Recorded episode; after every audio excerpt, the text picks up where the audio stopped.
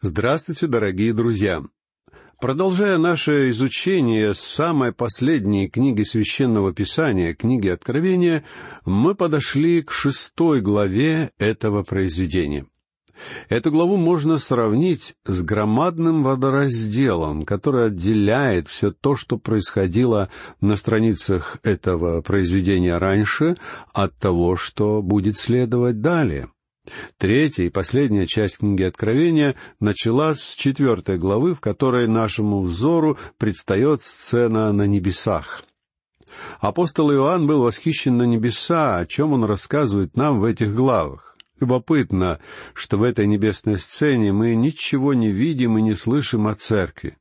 Даже и само название «церковь» уже более не фигурирует в книге Откровения. Дело в том, что церковь — это было название, данное народу Божьему здесь, на этой земле. А на небесах нашему взору предстают двадцать четыре старца. Эти старцы являются представителями церкви, которая к этому моменту уже находится на небесах вместе со Христом. Именно по этой причине с этого момента в книге Откровения церковь на земле уже более не упоминается. Исключение составляет одно приглашение, которое исходит от церкви и которое встречается в самом конце этого произведения. Однако данное приглашение имеет отношение к нашему времени, а не к описанию картины небес. В сущности, читая это произведение, мы с вами видим весьма упорядоченную и очень логичную картину. Поэтому нам необходимо воспользоваться правилом толкования пророчеств, которое предлагает нам апостол Петр в двадцатом стихе первой главы своего второго послания. Петр пишет, «Знаем прежде всего то, что никакого пророчества в Писании нельзя разрешить самому собою. Иными словами, Петр говорит, что пророчество нельзя толковать изолированно и обособленно. Каждое пророчество должно рассматриваться как часть единой картины, в которой каждая отдельная составляющая обязана соответствовать всему остальному — Наверняка к тому времени, как мы добрались до шестой главы этого произведения, многие наши слушатели уже забыли, что в начале книги Откровения сам апостол Иоанн продемонстрировал нам весьма четкое разделение этого произведения на части. В первой главе, в девятнадцатом стихе, апостол приводит для нас те наставления, которые дал ему сам Христос. Следуя указаниям Господа, апостол Иоанн должен был в первую очередь описать все то, что он увидел. Иоанн должен был передать своим читателям славное видение прославленного Христа как великого первосвященника, стоящего среди своих светильников и поддерживающего в них огонь. Также Иоанн должен написать то, что есть, то есть всю земную историю церкви, начиная от Дня Пятидесятницы и заканчивая днем пришествия Христа.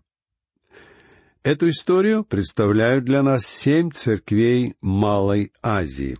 И, наконец, последнее, что было необходимо описать Иоанну, это все то, что будет после сего. Поэтому Прежде чем мы приступим к тексту самой шестой главы, позвольте мне сразу же ясно сформулировать одну очень важную истину. Начиная с четвертой главы и далее, речь идет только о будущем.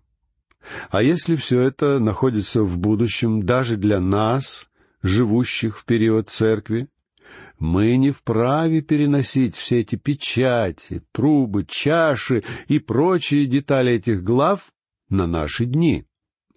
Я искренне верю, что сегодня мы становимся свидетелями медленной подготовки к наступлению этих событий. Однако я не думаю, что мы можем наблюдать какие-то из описываемых здесь событий в наши дни. И тем не менее, в различных книгах мы нередко встречаем попытки объяснить содержание этих глав именно таким образом. Это, конечно же, привлекает слушателей и помогает подобным авторам продавать свои произведения. Однако это, вне всякого сомнения, не соответствует замыслу, который вкладывал в данные главы сам апостол Иоанн. Поэтому я хотел бы сформулировать принцип, который мы будем использовать далее в качестве базовой аксиомы. В дальнейшем мы будем считать, что шестая и последующие главы имеют отношение только к будущему. И ничто, ни одно из этих событий пока что еще не осуществилось. Та часть книги Откровения, которая повествует нам о семи церквях, должна быть сопоставлена с земной историей. Однако нам не удастся отождествить все то, что следует в книге Откровения после семи церквей, с какими-то уже произошедшими историческими событиями.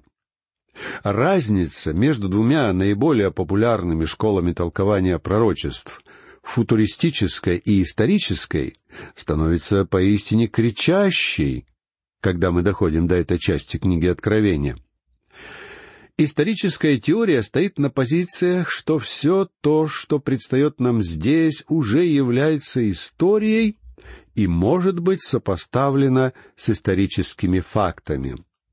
Тем не менее, следует заметить, что даже многие сторонники исторической точки зрения признают, что, начиная с какого-то места книги Откровения, ее содержание относится к будущему. Иными словами, они не могут втиснуть все эти сведения в известную нам историю. А в результате сегодня мы можем встретить не менее полусотни различных вариантов толкования Откровения, которые были порождены историческим подходом. Друзья мои, не нужно быть академиком, чтобы понять, что из пятидесяти объяснений по меньшей мере сорок девять обязательно должны быть ошибочными. Но лично я считаю, что и последний, пятидесятый вариант толкования также может являться неверным. Я учился в семинарии, которая как раз придерживалась подобной позиции. Мои преподаватели пытались сопоставить все то, что сообщается в книге Откровения, с уже известной нам историей. Кроме того, они придерживались позиции амиллениализма, то есть считали, что тысячелетнего царства Христа попросту не будет. Порой их объяснения становились совершенно нелепыми, а подчас даже комичными. Например, когда мои профессора доходили до места в Писании, где утверждается, что сатана был брошен в бездну, они начинали утверждать, что данное событие уже произошло. Однажды я задал профессору такой вопрос. Как же в таком случае объяснить ту сатанинскую деятельность, которая происходит сегодня в мире? А он ответил, «Сатана находится в узах, но, по всей видимости, сковывающие его цепи оставляют ему достаточную свободу». То есть, по мнению профессора, положение сатаны походило на положение коровы, которую отводят на луг и привязывают к чему-то, давая ей пастись в ограниченной свободе. Таким было мнение профессора. На это я не мог не заметить, что в таком случае цепи, сковывающие сатану, практически не ограничивают его, потому что он способен без видимого ограничения весьма активно действовать по всему миру. Иными словами, когда вы начинаете анализировать результаты исторического подхода к толкованию книги Откровения, данные объяснения действительно превращаются в совершеннейшую нелепицу. Позвольте мне заметить, что сам Иоанн ясно говорит о том, что здесь мы переходим к обсуждению того, что будет происходить в будущем. А потому все то, что сообщает нам данная книга с шестой по двадцатую главы, все еще остается для нас в будущем.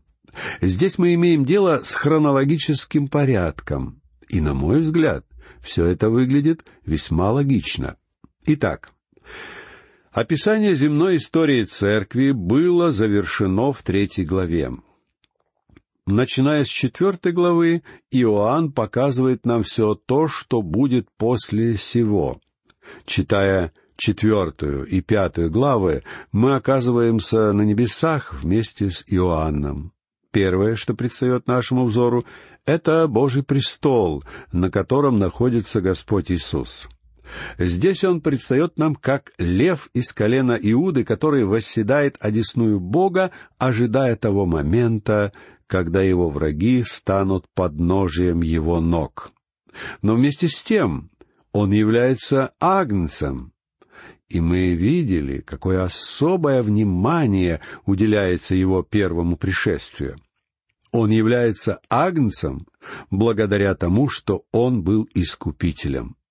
И как искупитель и агнец, он единственный способен взять книгу с семью печатями, которая демонстрирует нам судьбу нашей земли. Знаете ли вы, что Господь Иисус является единственным, кто вправе судить эту землю? Он имеет право вершить суд не только вследствие своего положения, положения Бога, явившегося во плоти, но также и благодаря тому, что Он сделал. Он сотворил эту землю, и это наделяет его множеством прав. В четвертой главе мы видим, как он получает поклонение как Творец. Но кроме того, он искупил эту землю. И в пятой главе мы читаем, как он получает поклонение как Искупитель. А поскольку он является и Творцом, и Искупителем, он является единственным, кто достоин судить эту землю. Он единственный, кто способен править на этой земле. Уже одна эта мысль должна насторожить тех земных судей, которые берут на себя смелость выносить осуждение кому-либо. Какое право они имеют вершить правосудие?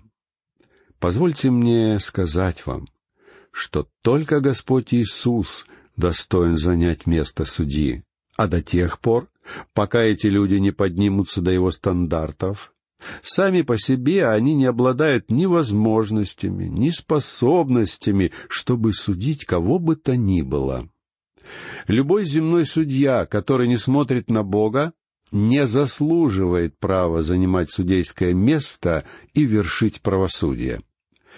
А вся та несправедливость, которая наполняет сегодня нашу землю, провоцируется как раз-таки теми самыми людьми, что берут на себя смелость вершить суд над другими. Единственный, по-настоящему достойный называться судьей, это Иисус Христос. И именно этой картиной завершается пятая глава книги Откровения. И теперь мы переходим к сюжету шестой главы, в которой место действия опять переносится на нашу землю. И вполне естественным образом возникает вопрос о том, что именно происходит на этой земле после ухода церкви. Начинается великая скорбь. И именно она является главной темой, обсуждаемой в главах шестой по восемнадцатую. Темой шестой и седьмой глав является снятие семи печатей, которые как бы распахивают дверь, чтобы дать дорогу для великой скорби. Одну за другой Господь Иисус снимает печати с этой книги, и четыре всадника отправляются в свой путь. Кроме того, мы с вами увидим множество мучеников, встретивших свою смерть, а также наступление Дня Гнева. Все изложение данных событий является весьма последовательным и упорядоченным. Снятие седьмой печати знаменуется звуком семи труб. Звучание этих семи труб открывает новую страницу повествования, которая представляет нам семь весьма поразительных персонажей, Выходящий из моря зверь подводит нас к семи чашам гнева. а последняя чаша гнева являет нам суд над Вавилоном, за которым следует окончание периода великой скорби. И в конце всех этих событий Христос приходит на землю. Интересно отметить, что именно на Вавилон обрушивается самый первый и самый последний Божий суд. Вавилон, знаменитый строительством Вавилонской башни, олицетворяет первое организованное выступление людей против Бога. Но также Вавилон олицетворяет последнее восстание людей против Бога как в религиозной сфере, так и в сфере политики. И судом над Вавилоном заканчивается этот непродолжительный период пребывания человека на этой планете. Все это предстает нашему взору в увиденной нами Божьей книге с семью печатями. И самое главное, это чтобы перед нами всегда находился тот, кто достоин открыть данную книгу. Сейчас Он управляет всеми событиями, и Он направляет их. Как нам было сказано в самом начале, данное произведение является откровением Иисуса Христа. Начиная с шестой главы, он уже более не ходит посреди своих светильников, потому что эти светильники уже были взяты из этого мира. Более того, он уже не является первосвященником, совершающим свое служение ходатайства. Теперь он является исполнителем воли Бога на этой земле, снимая печати с этой книги, что становится началом великой скорби. Начало событий великой скорби инициируется на небесах. Иисус Христос руководит всем происходящим. Именно по этой причине в девятом стихе второго псалма сказано, что Он поразит нечестивых жезлом железным. Многие люди скажут, что им не нравится подобная перспектива. Но разве вы можете предложить Богу более правильный способ подавления того противления Ему, которое существует в нашем мире? Если вы найдете такой способ, сообщите его Господу Иисусу.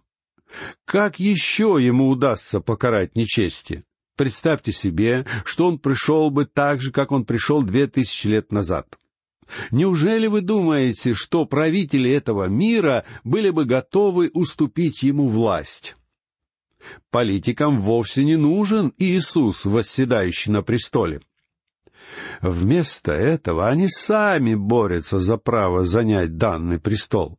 Вот почему Господь придет к власти, поражая их жезлом железным, как предрекает нам второй псалом. И начиная с этого места книги Откровения, мы становимся свидетелями того, как его железный жезл суда обрушивается на землю. Однако церковь будет избавлена от этого периода суда. Но причина кроется вовсе не в том, что все люди в церкви являются такими замечательными и безупречными. На самом деле все обстоит как раз наоборот. Они являются грешниками, однако они были спасены посредством благодати Бога. Только тем, кто отвергнет благодать Бога, только им предстоит вступить в период великой скорби. В этом и состоит причина, по которой Бог решил использовать средства радиовещания для того, чтобы доставить свое слово до самых отдаленных уголков земли.